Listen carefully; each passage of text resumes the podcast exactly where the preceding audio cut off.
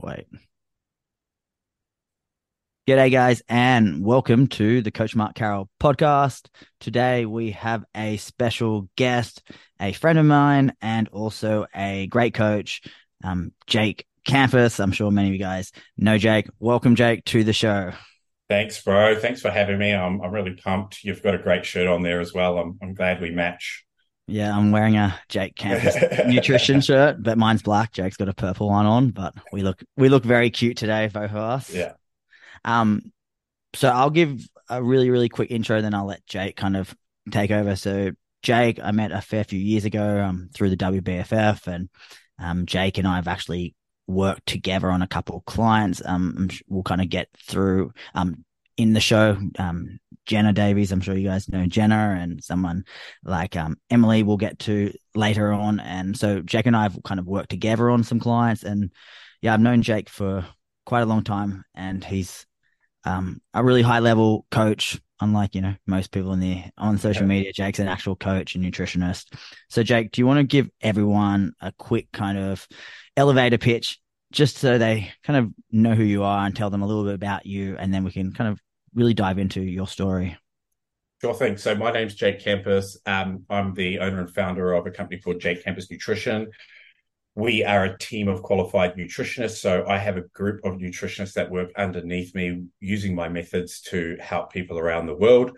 Uh, I personally still coach myself, but like Mark, uh, limited spots with very exclusive sort of clients, more the performance side of things, hence why we have collaborated on um, a few clients there as well. Mark being a training guru and, you know, me being a big uh, nutrition man. So for me, I have a degree in sport and exercise science and a postgraduate degree in nutrition, physiology, and musculoskeletal rehabilitation. I got a postgraduate, uh, top postgraduate student when I studied as well. So, and I went to university on academic scholarships. So I really love to learn. I love knowledge. Um, and I, I'm really passionate about the health and fitness industry for a number of reasons. Um, and for me, I enjoy helping people reach their goals uh, and helping my team get better at their job and providing nutritional content for people to understand and easily digest that information so they can use that in their own lives. So that's basically my little elevator pitch on what I do for a living. Perfect.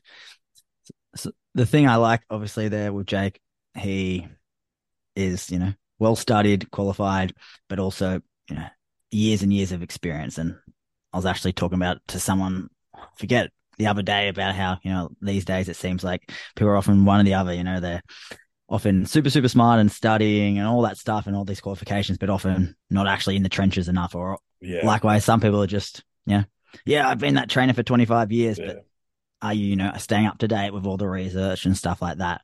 Um, what I want to kind of talk today about is quite a number of things with Jake. We've working with clients and things like that around nutrition, meal plans, some things like um, gut health, or more so limiting things like bloating.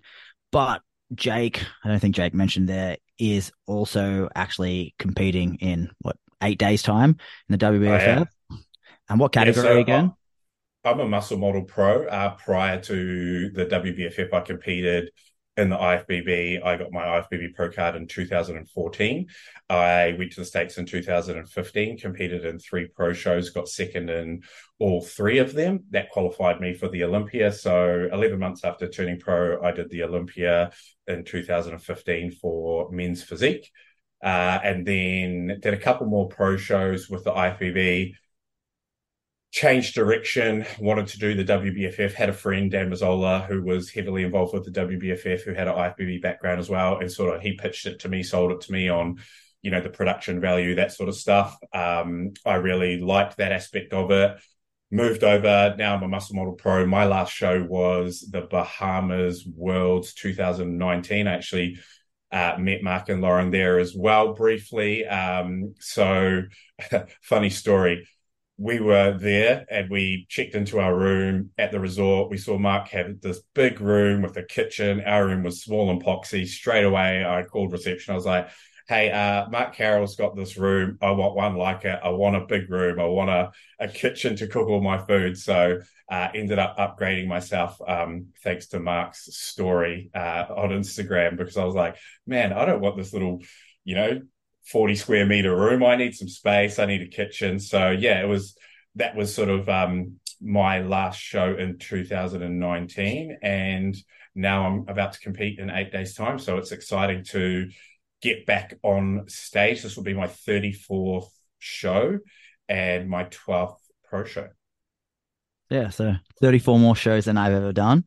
So yeah. just just a bit of experience. So that's why I like it about Jake, you know. Um I'll also add just so you guys get a bit of context. And I always like saying that, you know, Jake's one of the people, you know, for myself, you know, I'll ask questions and learn from as well, you know. So a lot of the times, you know, I think coaches you know, act like they know everything and stuff like that. So Jake's one of the people, you know, I've I've asked questions even when we've been out at night, um, on a yeah. nights out. I've asked Jake questions about nutrition, which I'm sure he probably doesn't want to be asked oh, about. But you know, I, I, I love it. I love it. But yeah, so Jake's one of those people, you know, I, I value. So I, I think, um, yeah, I think you guys will get a lot from this episode. Um, what I wanted to start with is something which I I love talking about. I actually had Lauren on just last week talking about her build phase, and something Jake said was, I think, 2019 you last competed, yeah, and now 2023 you're competing again, which is quite a long time between shows. And you know, I talk a lot about building and you know being surplus, and yes, you're in comp, but you know, to me and my kind of way I look at stuff, if you're a, just a general population person or you're a recreational kind of lifter, if you're trying to do a build phase and grow muscle or your body build, it's all still the same kind of principles, right? It's actually getting out of deficit and spending time um, with calories up. So, what was the reason for such a long period between shows? And when it comes to actually spending such a, a long period between shows, like how long are you actually truly in a build? Uh, was it planned out to do a, a, a, long build? Was it done to improve, or was it you know COVID times and stuff like that? Kind of, if you want to just run us through kind of that time frame. So historically, prior to that um, break that I had, which was largely due to COVID and also relocating from New Zealand to Australia, and then there was a few injuries in the mix there as well normally prior to that, I would be building between shows. So it would be only six to 12 months tops prior to that that I was in build phases because I was so heavily competing. Um, but I knew I needed to spend more time building. So after the last show, I realized, you know, I was outmassed on the world stage. I still did, did good, but it was my size being six foot two, I needed to be a lot bigger. So for me, I had no real end date when I'm not in a in a deficit, which you know, like if you look at 34 shows, there's probably 34 deficits, you know. So when I'm not in a deficit, I consider that time to improve. Now, improvement for me is, you know, building muscle. That's my hardest thing to do. Uh, I do struggle to eat a lot of food for a long time. So normally I would build until I got to the point where I find like either my insulin sensitivity, so my fasted blood glucose isn't where it needs to be, or I'm struggling to get the calories in to continue to move my weight and training performance forward. Uh, and then I would do like a tidying up sort of phase of around, you know, eight weeks or so, get a little bit leaner. So a mini cut, get a little bit leaner, and then return to my build. Uh, my issue over the last uh, period of time in 2019, then obviously 2020, 2021 were COVID. So we couldn't really compete during that time. And I really relocated to Australia during that time. So there was a large maintenance portion during that because of obviously like restrictions in going to the gym. Uh, then I had a massive hamstring tear. So then it was rehabbing that and then I was back into a build, and then I bulged a disc in my neck, so I was rehabbing that. So after that, I did want to commit a good year to building uh, without having, you know, rehabbing something in the picture as well, because as you know, Mark, like when you're rehabbing an injury, it does slow you down with the ability to, you know, train movements you want to train.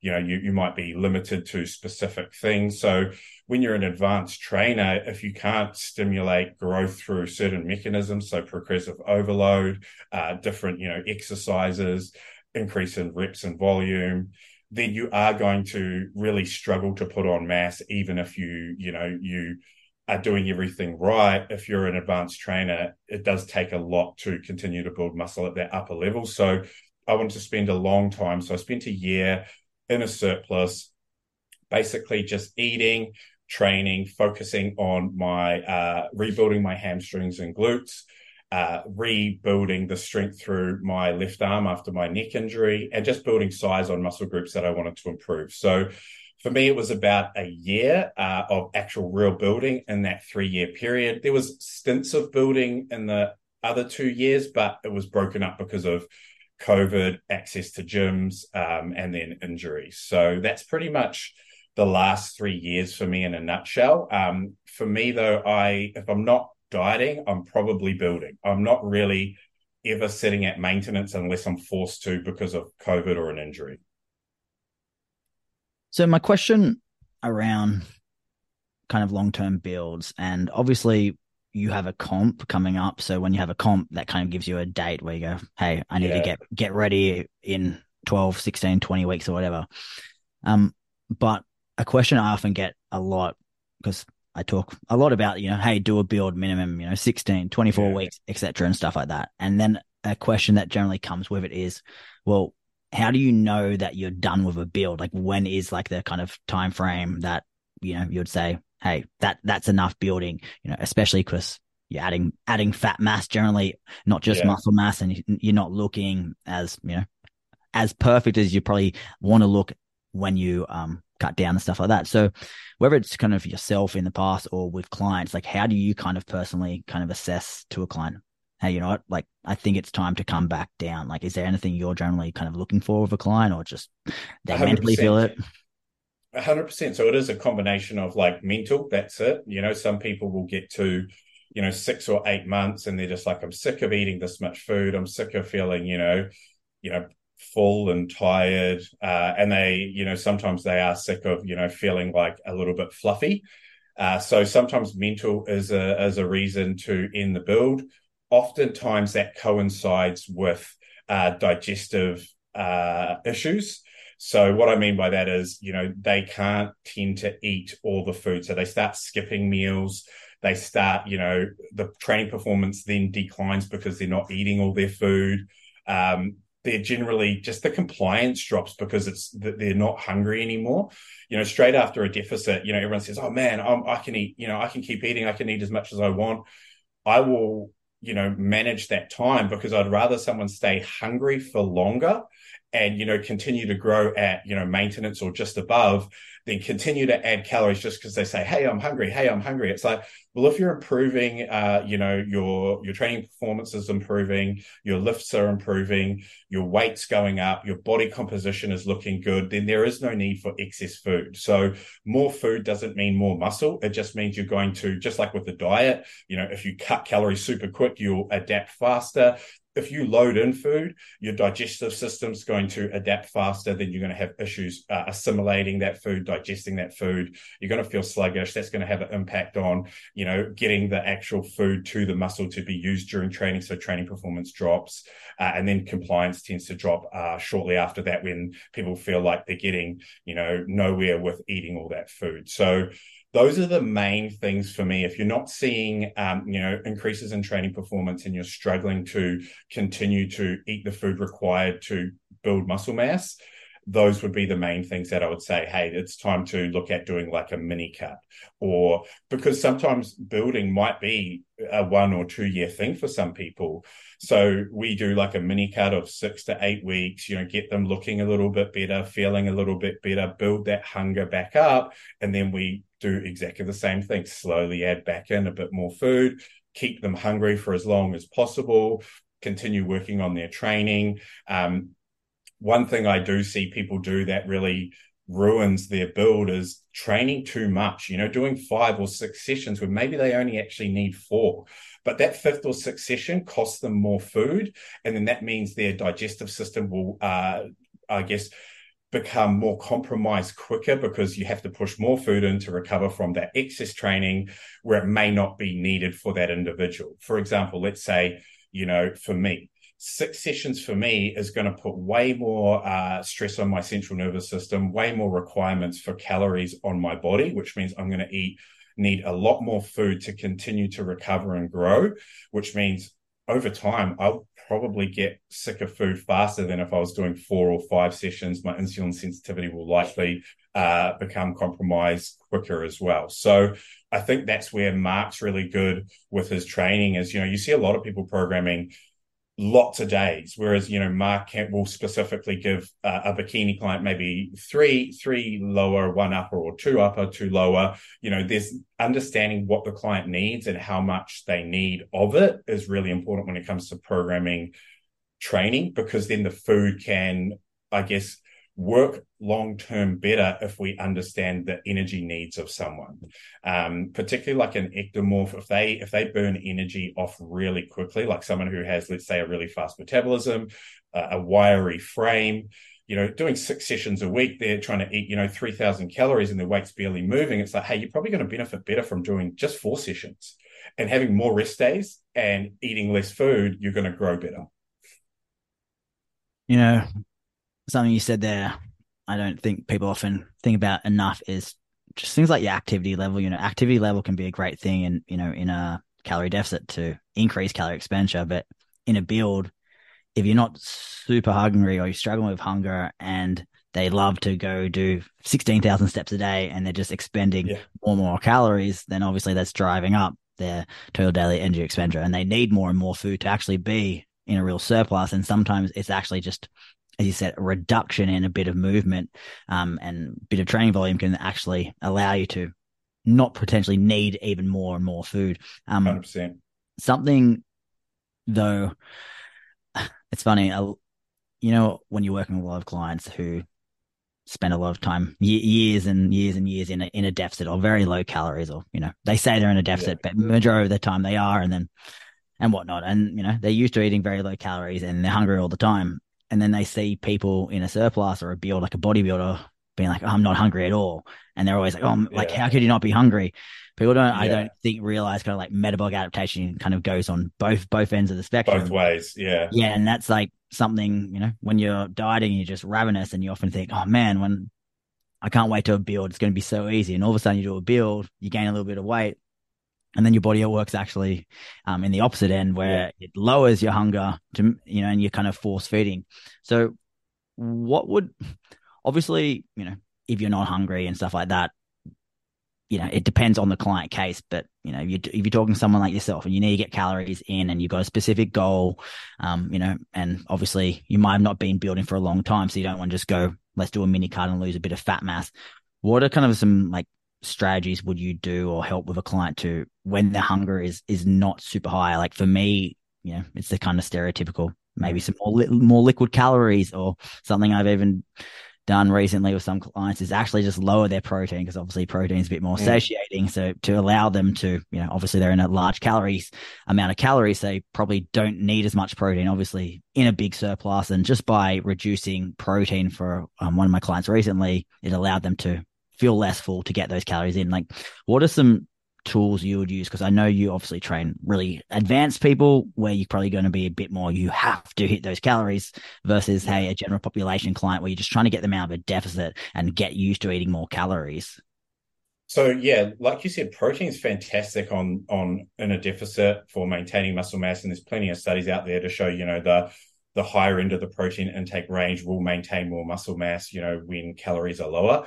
But then we also know the research that carbohydrates are protein sparing. So when you do have an abundance of carbohydrates, the requirements for protein are lower and protein being very satiating, as Mark mentioned. That means we can, you know, reduce protein down. So let's look at like myself, for example.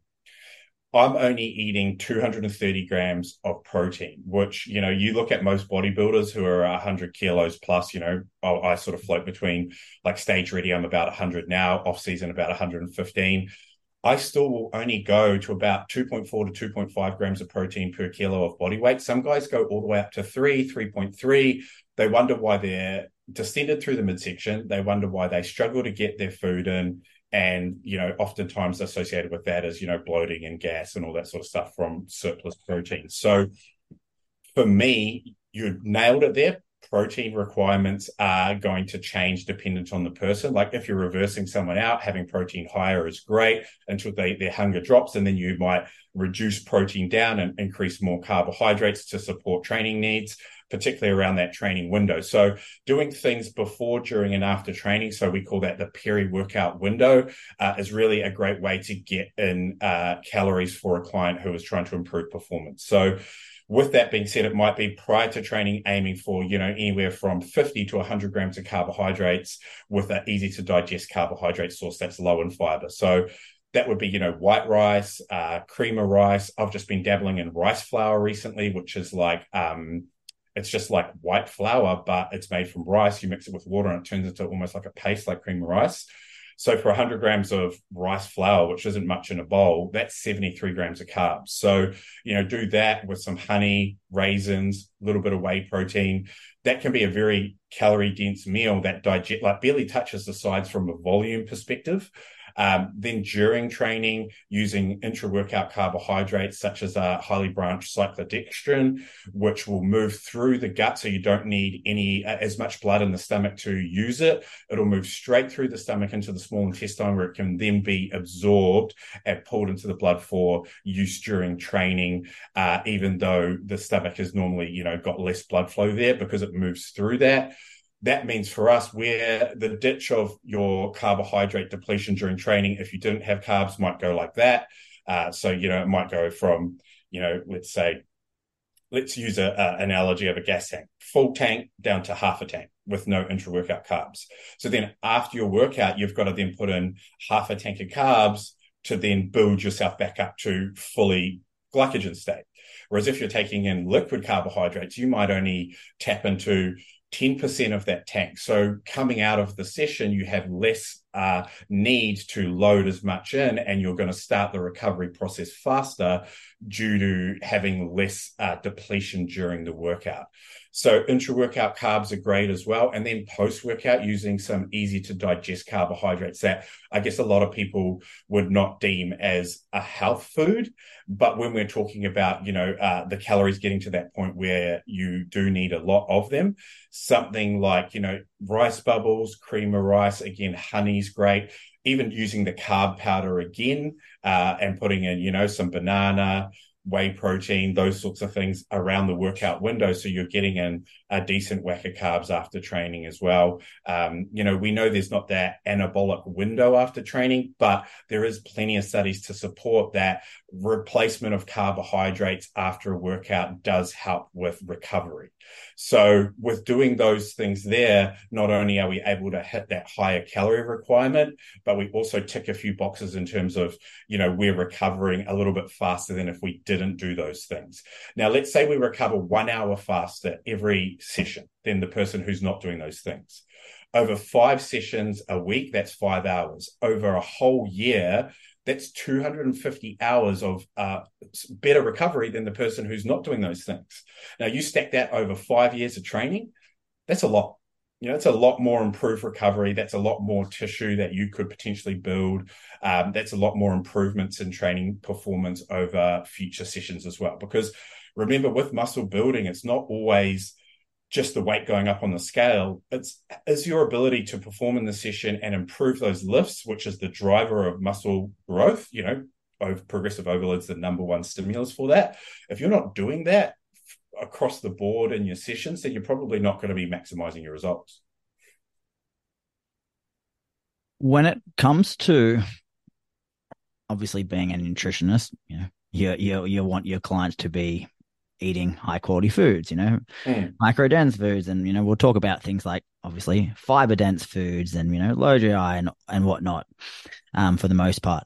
But something that you said there, and I liked where you touched on, and I, I actually didn't bring this up in Lauren's build recently that she did, was that actually trying to eat more and more calories, especially with like really mic um um really sorry fiber dense kind of foods they can actually be quite hard to get a lot of calories in and then mm. if you are actually for example you know if you get a female and they're used to being on 1800 calories and you know eating 25 grams of fiber and all of a sudden you know they build up and they're eating you know 2800 3000 calories but they're eating the same foods but then their fiber total keeps going up and up and up and up yeah, and they'll up be on like 40 40 grams of fiber by the end of that and then yeah and that's where that's you kind issue. Yeah and that's where i think you know again that's also going to play a part in them just feeling even more full and more bloated like um, I saw you touch on fiber. Oh, maybe it was Alicia Jake's partner. I'm friends with. She um, Yeah. mentioned fiber recently. Um, do you just want to actually just while we're here touch kind of on your kind of fiber recommendation because, um, yeah, is it is it kind of you? I I generally kind of use a bit of a range, um, and obviously kind of the higher end range in a deficit, but then I Mhm. do see, you know, in a build sometimes when you're using that high, that that range when when you get someone eating really high surplus, but they've kept the same high quality foods, which is great. We want quality, but then that's also making them struggle in that kind of building phase. Whereas obviously you mentioned some of the more high GI carbs, people often back, oh my god, you're telling them to eat yeah, bad foods. out. Yeah. It's like no, it's just it's You've got to remember, Yeah. like in a calorie surplus, your residual fiber is it builds up over the day. You know, even if you're just having white rice and a bagel, you know, two or three grams of fiber here and there. When you're eating a large amount of calories, you might hit your your fiber needs without even really adding any fruits and vegetables, just through rices and you know cereals, breads, all those things that we we will need to eat to get the food. And so you there is that's the balancing act of building muscle and performance and health. And that, that's trying to meet in the middle of having the best of both worlds. So when that happens it's like hey high quality foods we can still choose things like you know rice we can still choose uh, you know quality meats we can still choose quality fats but we might move away from things like you know pumpkin and sweet potato as our primary carb sources during that phase and err towards things that digest a little bit better for that individual again, it's only a short period of time um, for most. You know, not everyone's in a build all the time, uh, and still just ensuring that when you do uh, use like a, a- food like a fat, you know, you use a quality one. If you're eating a lot of carbohydrates, don't use shitty fats like peanut butter all day long. You know, like use some avocado, use some, you know, some olive oil, some nuts and seeds. So you've got to pick and choose your battles. So if your carbs are really high and your fiber is going to be, you know, something that you have to bend on, then you want to try and get some quality micro macronutrients from other things. I always try to include fruit in diets and stuff as well. Uh, but coming back to your fiber question, I go off 14 grams of fiber per thousand calories that the, the individual's eating as their sort of main target. Uh, but again, like you said, Mark, some people will naturally eat 30 to 40 grams of fiber per day because they've been a long term dieter. So they've sat in a calorie deficit for a long t- time. They're used to eating low calories and very high fiber food. So that they're actually adjusted to that. And without 30 or 40 grams of fiber, they might find they become constipated. Whereas you might find someone who's been not eating much fiber at all because they just had a really shit diet. You put them on the super healthy diet, they're like, I'm full all the time, I'm full all the time. Um, we get that with our challenge because, you know, these people are going from eating processed crap food, probably 10 grams of fiber a day. Then you give them this meal plan with all this, you know, like vegetables and fruit and stuff, and they're at, they might only be at 25 to 30 grams, which is for a, you know, a dieting female pretty reasonable. Uh, but to them, that makes them feel like, oh man, I'm so full. And they feel, I'm going to put this in air quotations, bloated. It's like, no, you're not bloated. You're just eating foods that are keeping you satiated, which means you're going to stop eating those shitty foods in your pantry that stops you from reaching your results. So, yeah, fiber is a great tool, but it can, just like everything, swing both ways. It can make things really hard in a build and really, you know, easy in a deficit. Yeah, that kind of leads to the next point in regards to fiber because, you know, as you said, it can lead to things like constipation. And it's funny, I have clients, you know, in long term builds and they message me about being constipated. And then I have clients in ends ends of cuts and they message me about being constipated, even though they're on dramatically different calories and one's on super high fiber, their fiber is too high, probably leading to constipation. And then other clients, their fiber is too low and on really low calories, stressed out, etc., etc., etc., and then can't go to the bathroom. And that kind of um mm. Kind of transitions me into um a, a former um client of ours, um um Emily Hearn. So Emily Hearn when did she compete last year, Jake? Was it last year? Yeah, yeah last, last, year, about yeah, a year ago. Yeah, yeah, October. Yeah. yeah, yeah. So Emily, guys, I'm sure you guys know I trained um last year, and um she won her WBFF bikini show, and I trained Emily for geez like three years or so in the lead up, but because of um COVID, we didn't compete and stuff like that, and then um in the lead up to her show last year, Emily got um you know she had she had fun in her build phase and you know went away and had surgery and stuff like that. So we had a pretty hard cut in order to do um geez, it was like yeah it might have been like 12 kilos or 12 uh, i think it was yeah, yeah i think it was high i was like yeah, 15 or something like that. Yeah and so yeah. She had a lot of weight to move in a, in a short amount of time and emily you know super super kind of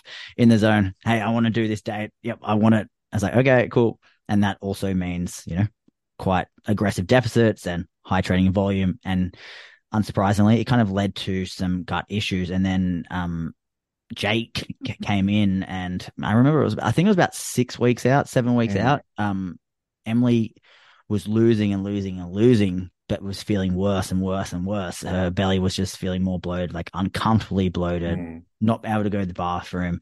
And for me, I was always like, you know, she's getting leaner because, you know, I always think, yes, there's bloating, but it's probably masking the progress on the scale, you know, calorie mm. deficit, etc. Yeah. And for me, I was like, oh, you know, end end of prep, you know, I know the last week before prep, increase calories, restoration, stress will come down, but it got to a stage where it was just so uncomfortable. And then um, Jake came and helped and took over her nutrition to take care of um, what was going on. So do you kind of, and well, long story short, qu- quite quickly, I think Emily improved and, um, you know, were able to still push things to get her lean enough, but all of a sudden it made it a lot easier to prep when she didn't feel terrible and you know she lost that bloating all of a sudden then the scale dropped down even more and more and more and then on stage you know she looked amazing and won and you know made Jake and I look good which is always nice when you have a client um do well and so Jake do you want to kind of give a rundown because I've actually never kind of gone over it um what you kind of saw there with Emily and what you were looking for. Because I remember in that time, we tried a few things, things like obviously, you know, we spoke about kind of like low FODMAPs foods and things like that. And all right, playing with volume and and stress management and stuff like that. And that didn't for me, I normally find majority of the time that gives you a lot of good things, you know, kind of transitioning, but not always. And for Emily, it didn't, you know, do the job um, with that. What were, you know, what for you, what were you kind of looking for there? And what do you think were kind of the big kind of rocks that kind of led to improvement for her? So, yeah, Mark did a fantastic job. And it really was a accumulation of things that caused uh, Emily, Emily's situation. So, first of all, completely out of anyone's control. The reduction in calories over time, and particularly because it was uh, a lot of weight loss, her calories got low. We normally see uh, under around 1500 calories, you start to see a decline in uh, gastric emptying and the ability for the digestive system to actually move things at a normal rate. So, obviously, she was under 1500 calories. So, we looked at we looked at a few things there with her calories, uh, bringing them slightly up. Like Mark said, reducing protein down is a good option. Increasing fat, fat can assist with digestion to a certain degree, even though increases in fat will cause a change in glycemic load with a meal, so it'll cause it to uh, delay gastric emptying with fat added to a meal. It can assist with digestive function as well. So we tweak the macros around a little bit to try and uh, unburden her digestive tract on the lower calories to try and make things move a little bit better. We also looked at she was doing macros, and the first thing I said is, "Show me your MyFitnessPal." And there was a few key things that jumped out at me. You know, there was a, a casein custard in there, which is notorious for causing bloating and discomfort in people. Uh, so we removed that. She was eating things uh, like broccoli as well, which is a cruciferous vegetable, which sits in the gut and it causes great amount of satiation, which is good for people who are dieting. But if you if it sits there too long, it produces methane, and methane causes a massive amount of bloating and gas for a lot of people. So when your digestion slows because you're on low calories and then you're eating a higher level of fiber to fill yourself up, and often people will go for things like broccoli, cauliflower, broccolini, they don't move out of the gut. So they sit there and they create these gases, which just then furthermore causes more gastric discomfort. So looking at the food sources, I had to just switch over to like really light salads, control the amount of salads, control the fiber a bit more. The other thing we look at is soluble to insoluble fiber ratio. Too much of, um, you know, too much soluble fiber can cause the stool to bind up and uh, that can be an issue as well. So just just getting the ratio of the her fiber type right as well, removing some poorer quality fats like you know like a Nutella or a Biscoff and replacing that with some seeds, uh, which again add quality fiber, add omega three fats that reduce inflammation. Little things like this across the board. It was a lot of changes and a lot of things. We also increased her hydration if fiber is high and you're not increasing your hydration to uh, manage that, then you end up with really hard stool that becomes hard to pass because you know the fiber will drag in water to make the stool you know able to be passed. And if you're not, if you're sweating a lot, you're training a lot, and you're not drinking enough, um, then that can be an issue as well. And obviously, the last thing is yes, stress. So we did need to change a few things. We did a few high days here and there to allow her body to have a little bit of a break. Uh, you know, walked some calories up a little bit, changed the output so the the net deficit was the same, but we were doing it through a different manner.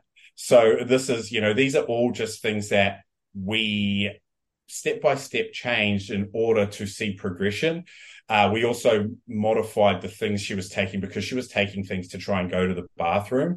And sometimes, again, that can cause other issues when you're taking a handful of different things.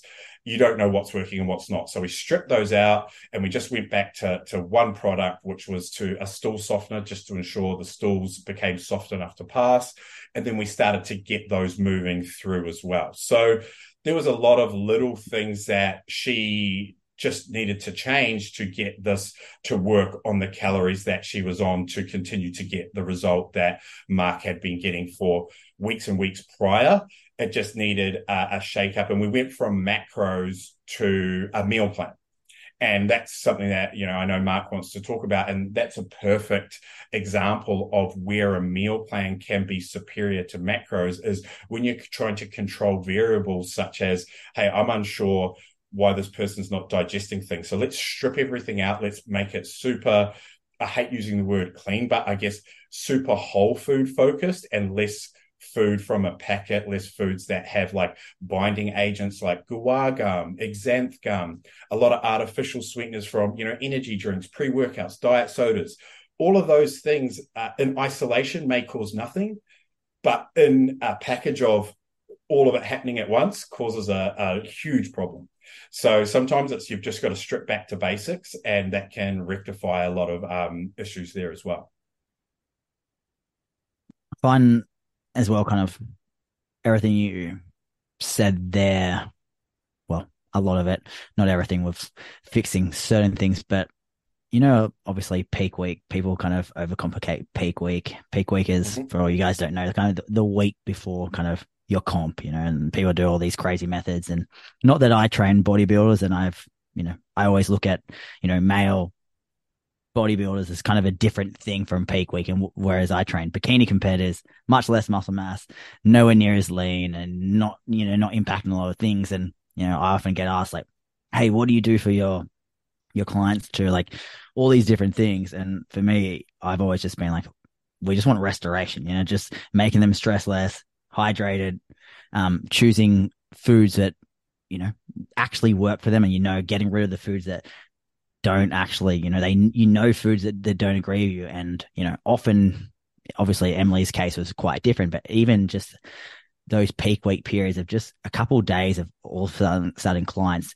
increasing calories, they feel I may feel great, they look better than ever and stuff like that. But it kind of just leads me to with what Jake was kind of saying, where sometimes you make changes and often people feel terrible, you know, in cuts and they're doing long term cuts and, you know, they're not cutting for a comp or something, but they start to feel worse and worse and worse. But they're just so terrified to kind of make a change or uh, have a break and mm. increase their calories and back off and, you know, hey, let's have a diet break. Let's play with the macros. Let's do a little bit less.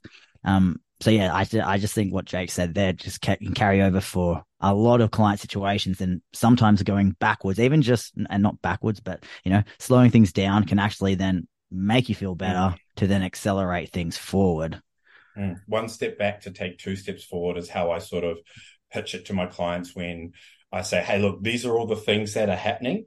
And you can either keep going and accumulate more and more stress, inflammation, that sort of stuff, or we can take a step back and, you know, rinse off some of that inflammation, rinse off some of that stress, get cortisol down, improve digestion, and then you'll have another two weeks of great progress before you start to probably feel like this. And if we catch it in time, you would have made enough progress in that time that it makes up for that one or two or three day period and then we can do it again and then rinse and repeat, rinse and repeat. And then when you come into peak week, you don't have to, I guess, spend the hot, you have a better opportunity to pick the client in a way that looks they look their best because you're not trying to fix like 12 weeks worth of inflammation and you know they're trying to go to the bathroom and that's the problem. If they've been eating super low calories and all of a sudden in a week the calories need to jump right up that can go cause more gastric issues and then they can't poop and they become bloated and then they're taking laxatives during peak week. And it's like there needs to be that sort of fine line. And I feel that's where using, you know, protocols such as, you know,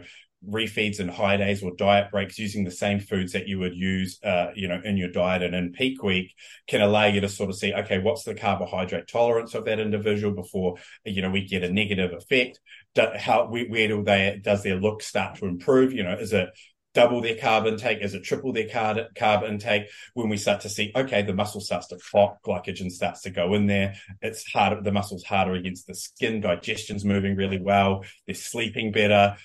Understanding those leading into the show gives you a, a, a lot of data for that peak week. So again, you're not guessing anything. You're like, hey, water, we just got to keep that nice and high, you know, keep sodium and potassium nice and high, increase food across the week until you reach that look and then bring it back down to the number you know maintains their their their weight or their look. And then it might just be a little bit less water uh, and fiber the day before and boom, it's way laughing. Exactly. It's um yeah, I, I, I, still think it's something for a lot of like, yeah, bikini competitors and smaller people. They overcomplicate it. You know, there's, you know, oh. you either, you either look, you know, you're, yeah, like, oh, the magic's in the last week. You, you want people mm. to look already, you know, great, right? Yeah. And, and then yeah, all these but, things but, matter, right? But not, yeah. Bit different when you're like, you're a hundred and something kilos, like two, 3% body fat. You do need more time to, you know, assimilate the carbohydrates so you don't end up distended. Because for me to fill up, I might need thousands of grams of carbohydrates. If I try to do that in a two day window, like we would with like a bikini girl who may only need like 300 one day, 450 the next, and then pull it down, that's going to leave me looking very bloated. I'm going to have a hard time hitting my poses.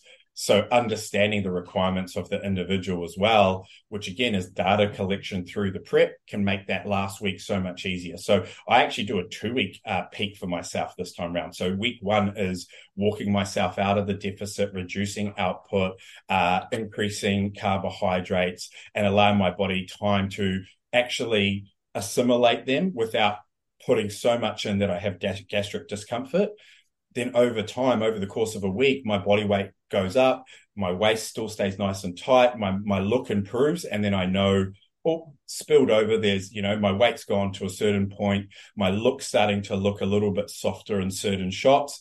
That's where we know that, hey, we've sort of maxed out glycogen stores and now your body is sort of spilling over that glycogen uh, and extracellular water into the under the skin compartment, we know that's pretty much you're going to be pretty loaded. Now that gives me a week from that point to maintain that higher glycogen level while at the end of the, the following week bringing my water down to I guess, air quotations again, dry out, which all we know is the reduction of uh, extracellular fluid while maintaining intracellular fullness. And that's all really peaking is, is trying to create a full muscle with glycogen and water without any spill into the subcutaneous uh, cavities. Um, and, you know, there's been lots of, there's actually been some studies. I'm going to send this to Mark. So I was reading uh, an, a meta analysis the other day on uh, peaking protocols for bodybuilders. And there's so many variables that people don't look at, you know, intramuscular triglyceride stores. So, so many people trying to carb up with no fats good luck getting optimal fullness when uh, I saw know, a couple of years, is... yeah a couple of years ago stuff people were starting talking about like fat loading in peak week and stuff like that which was so quite interesting yeah. as well. So there's actually a study. So um, they did a double blind crossover and they had uh, six days of carb loading versus three day fat loading then three day carb loading. And that worked better than six days of just carb loading because getting the intramuscular triglyceride stores topped up first allowed for better uh, absorption of carbohydrates and a, a 40% larger bicep cross section than the carb only group. So that's where, as a, a, scientist, I look at okay, well, you know, carbs are great, but we can't not look at fat when we're also trying to fill someone up because there is intramuscular triglyceride stores. Sodium's really important for putting uh, uh, water into the muscle. Uh, as we know, sodium and carbohydrates bind to water. Potassium is also critical in muscular contraction and fullness as well. So ensuring there's also potassium in the diet during that time. And this is the problem with bodybuilders. They're so void of variety. They're like, oh, you eat chicken, oats, egg whites, chicken, you know, like, so it's like, yeah, well, where are you getting these other things that are required to complete this process?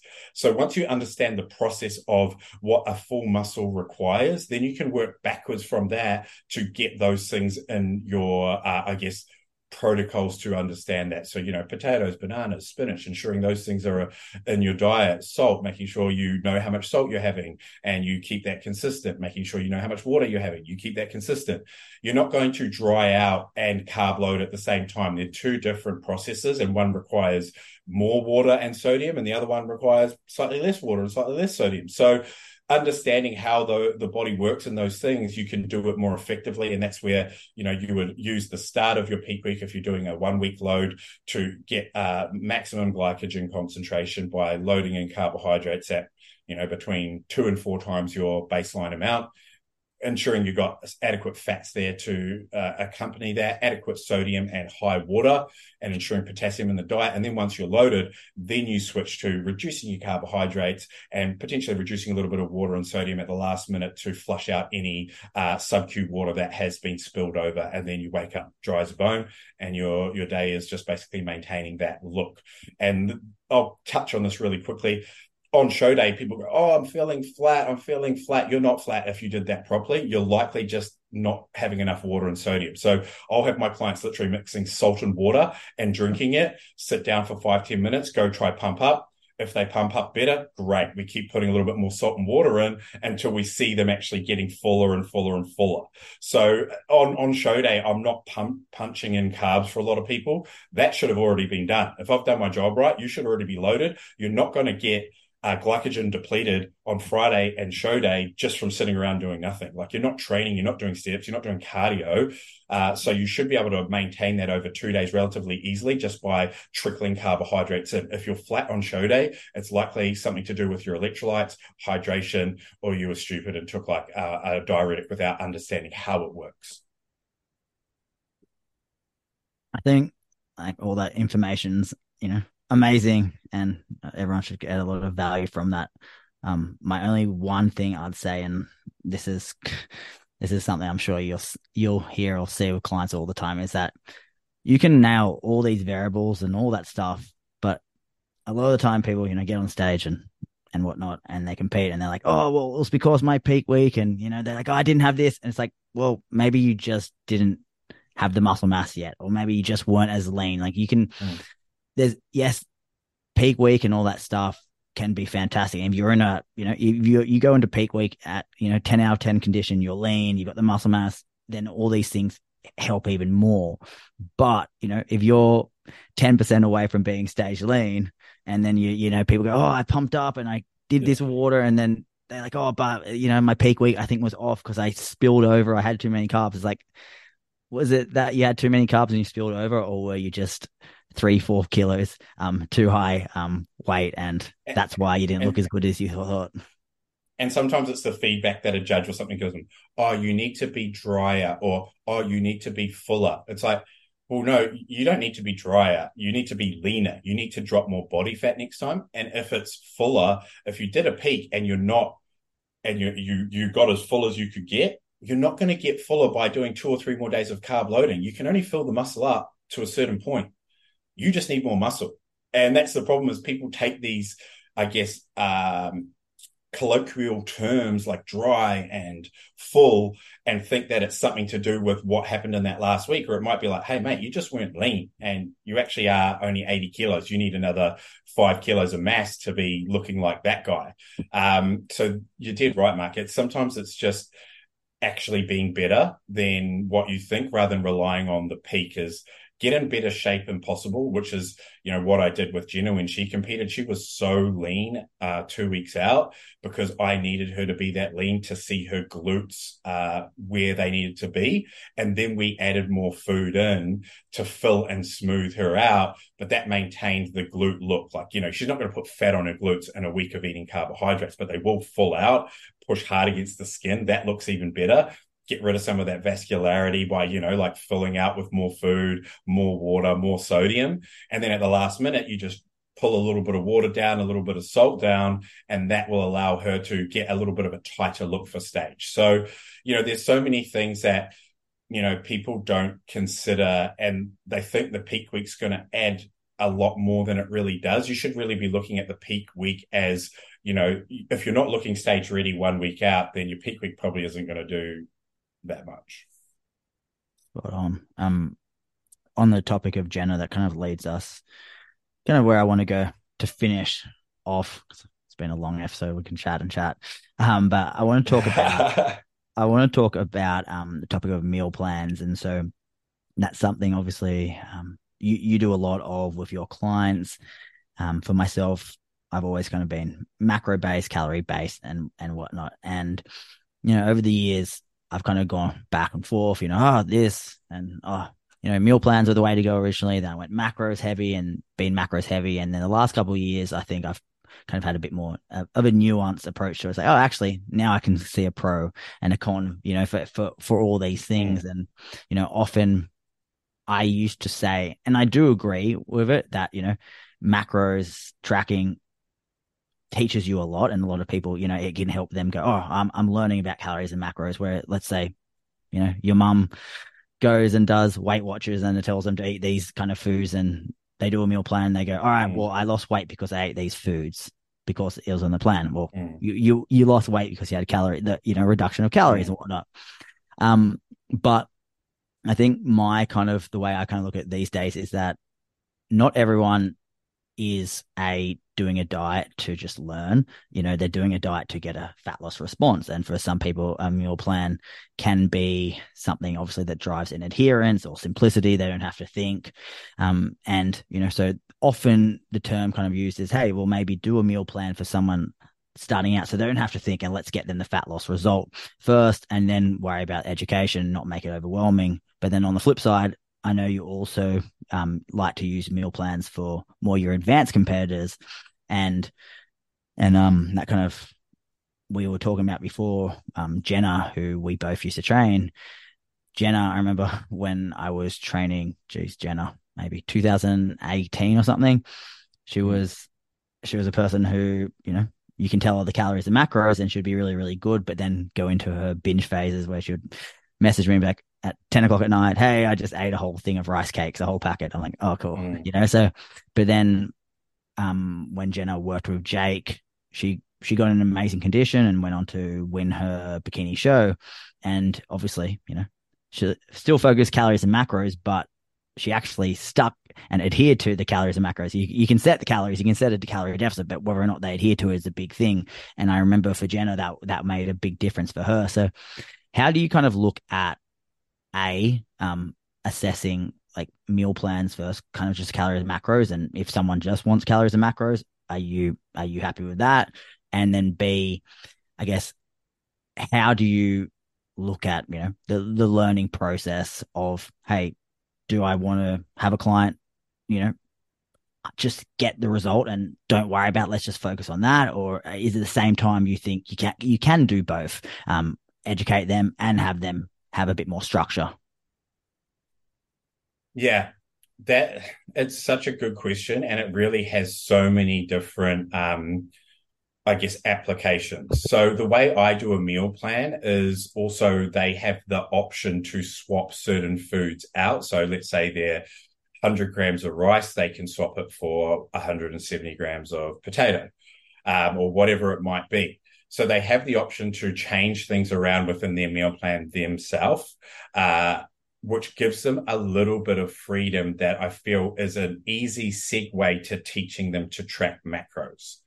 So they're already changing the amounts out it's just a matter of then, okay, now learn how to use this app, start scanning things, you know, build your meal plan in your app. And then you can, might want to replace this with that by scanning something and see what gets close to it.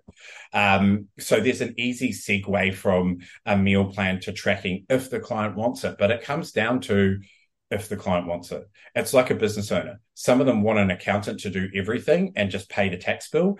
Others want to know how to learn Xero. They want to see their profit and loss. They want to understand, you know, every aspect of that.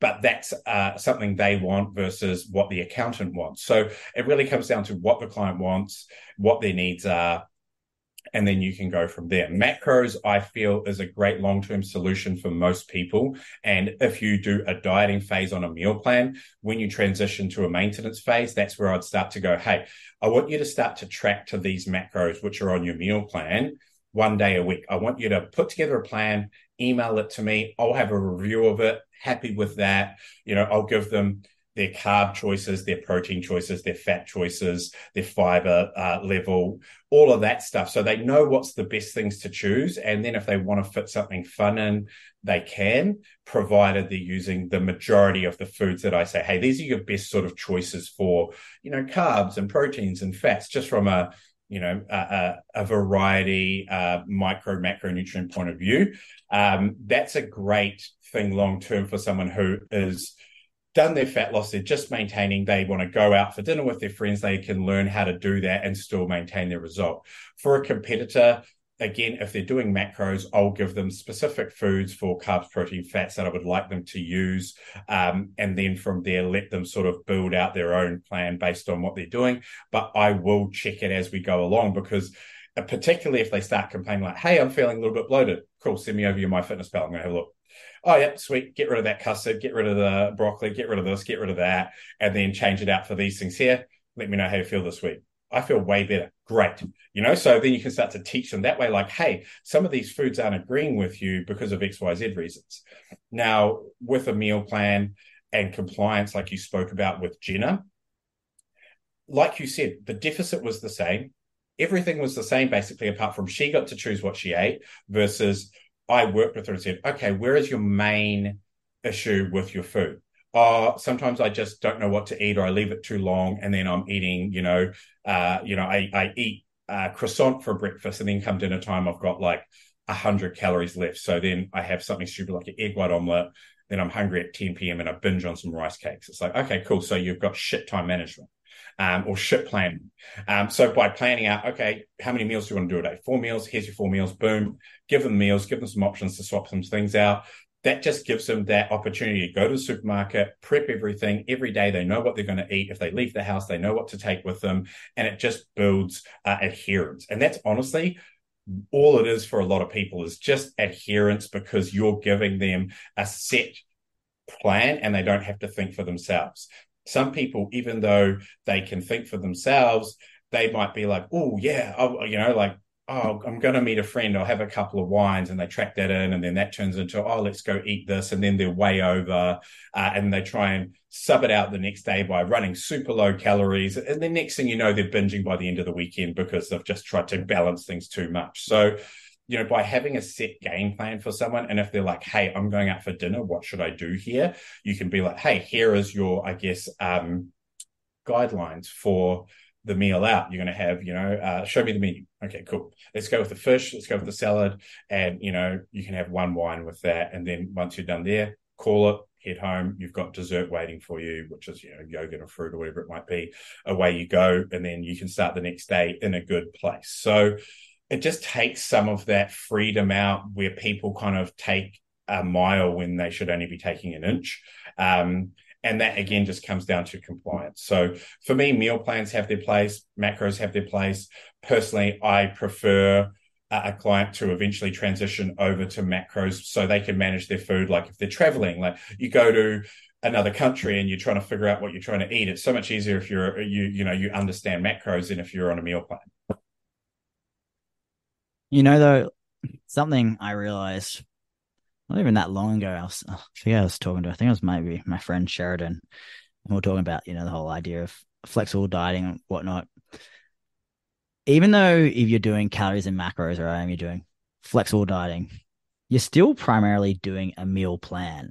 It's just that you you know like and you want you you don't want to wake up every morning and be like I've got no idea what meal breakfast I'm going to have. I've got no idea what lunch I'm going to have. I've got no you know I mean like really you you are pretty much just doing a meal plan regardless if you're kind of flexible dieting and whatnot because you should have structure you should be planning ahead and it's mm. primarily just that hey maybe we just have a bit more variation where or we have you know the understanding of hey, if things didn't go to plan and you had to, you know, you forgot your lunch, you can still make educated decisions. But, you know, mm. I think a lot of the times people think, and like I've done in the past was, you know, if it fits your macros, just every day was just like, what can I have today? And it's stressful, you know. It's like a, it, it's like mm. it's like playing Tetris, you know, just trying to make, mm. make something fit, and you don't know. And then yeah. some days you you end up by you know 5 p.m. you got 100 calories left, and then other days you've got by 5 p.m. 1500 calories left because you just have no structure and you're just all over the place.